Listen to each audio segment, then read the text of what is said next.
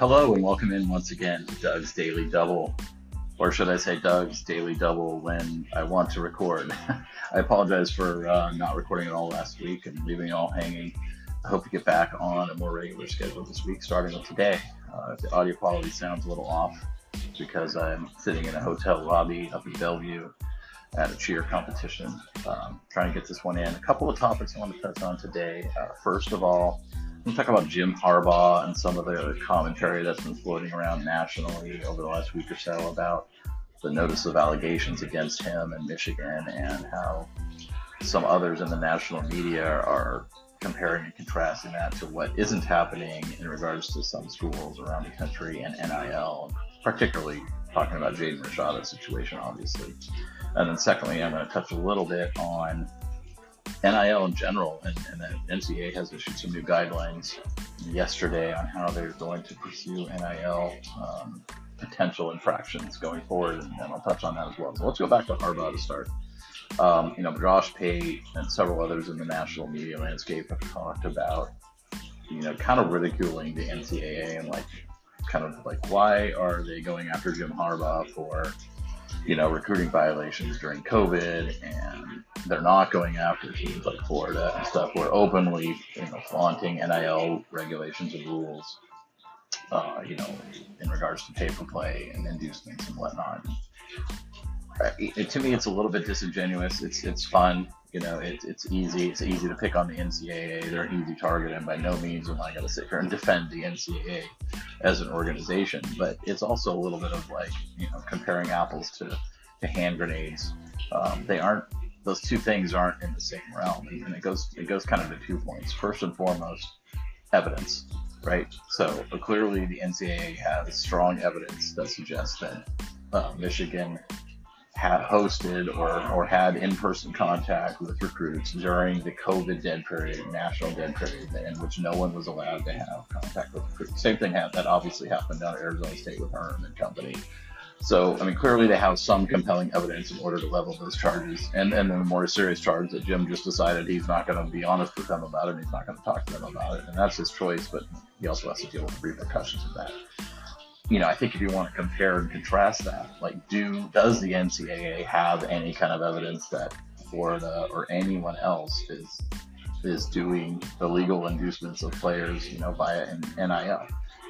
And, and, I'm guessing the answer to that is probably not, because first of all, it's not Florida, the school, the institution, the coaches. It's their NIL organizations, which aren't associated with the school. And the same thing with every other school across the country who's, who's doing NIL.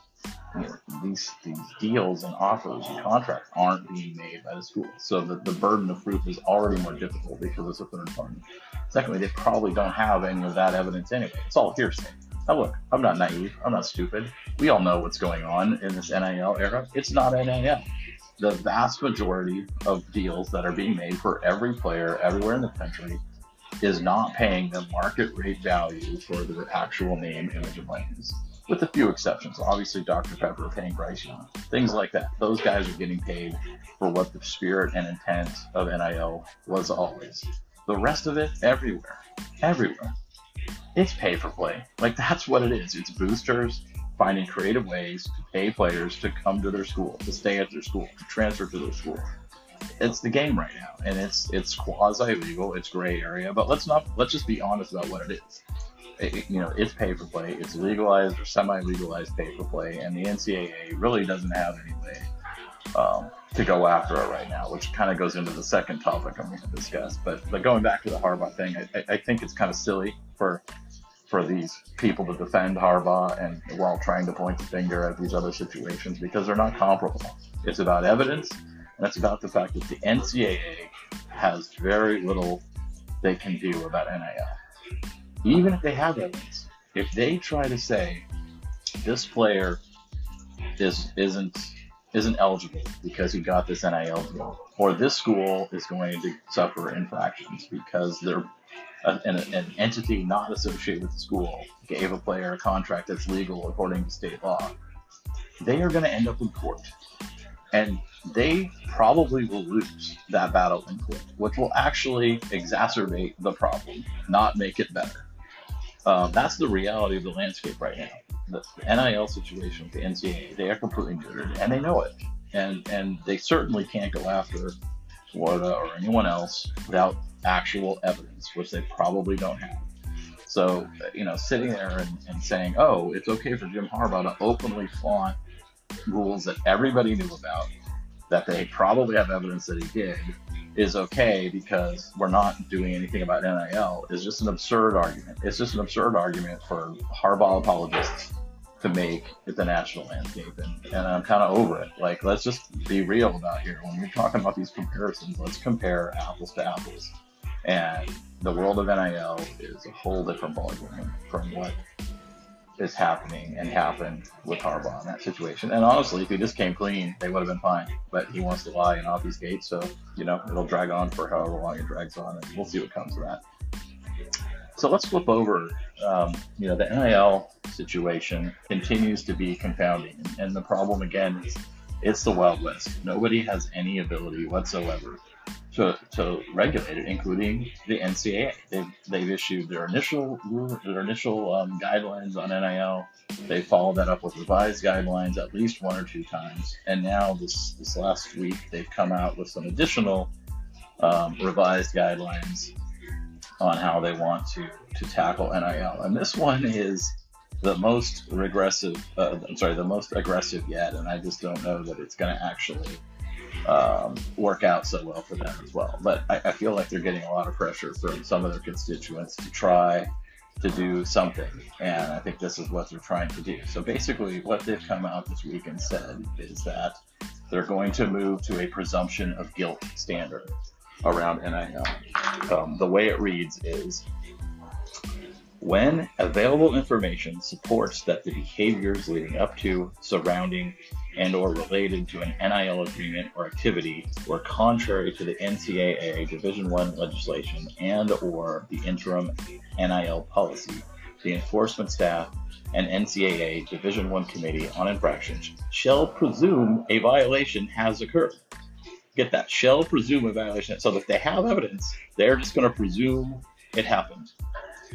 To rebut this presumption of a violation, the institution must clearly demonstrate that all behaviors complied with NCAA legislation and interim NIL policy. So, what they're saying here is that if we have any kind of information, we're going to presume you're guilty, and it's your job to prove you're not. It's the opposite of every way they've ever operated. It's the op- opposite way of like common law. It's the opposite way of the entire history of American like jurisprudence. And obviously, this is not a legal situation. We're not talking about court of law, but the same kind of standards as always applied. Um, you know, it's treated as innocent until proven guilty. You have to build a case of evidence to, to get, you know, to say that, that the school has permitted a violation. And the NCAA is now coming out and saying, no, no, no, we're going to presume you're guilty and it's your job to prove your innocence. I'm really, really, really interested to see how this works out. Um, you know, first of all, do they have cases in their pipeline that they're planning on using against certain schools um, you know, based on this on this presumption of guilt standard that they want to push. Secondly, you know, how are the schools going to respond to that? Are they going to like actually try to like prove they're innocent, or are they just going to say, "Eh, we'll take you to court"? Because um, I think ultimately, if they try to if they try to push their hand on this, this is where this is going to end up. It's going to end up in court, uh, which ultimately where all this is going, and it's kind of the, the big kind of glooming looming cloud over the entire sport of college football and, and there and, and therefore by you know college athletics in general. Obviously, there's movements across the country to also you know uh, designate players as employees and create like revenue sharing. The California bill, for an example, uh, a lawsuit in I believe Pennsylvania as a second example and the third one being the National Labor Relations Board case against uh, University of Southern California and the Pac-12 and others is the third third track. So all three of those tracks are pushing for uh, football players and potentially other sports players as as employees and therefore subject to employment law, which opens up a whole bunch of things: minimum wage, benefits, time off, et cetera, et cetera, et cetera, all the things that are involved in, in employment law, and of course, collective bargaining and revenue sharing and all those other things. And where that might end up taking not just college football, but college sports as a whole is, is a whole open question that, we'll continue to monitor and talk about in, in the future. But, but I thought this particular you know, it kind of it kind of went under the radar this past week. This this presumption of guilt standard that the NCAA is trying to move to in regards to NIL, but it's something to keep an eye on, especially over the course of the summer and fall. It, it, are there going to be cases coming forth from the NCAA on NIL? I don't believe to this day that the, the NCAA has brought forth any case against any school in regards to improper use of NIL.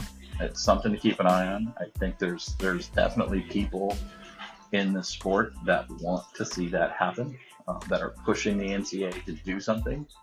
Um, so it'll be interesting to see if this tactic by the NCAA works, who they go after, and what the ultimate outcome of that will be.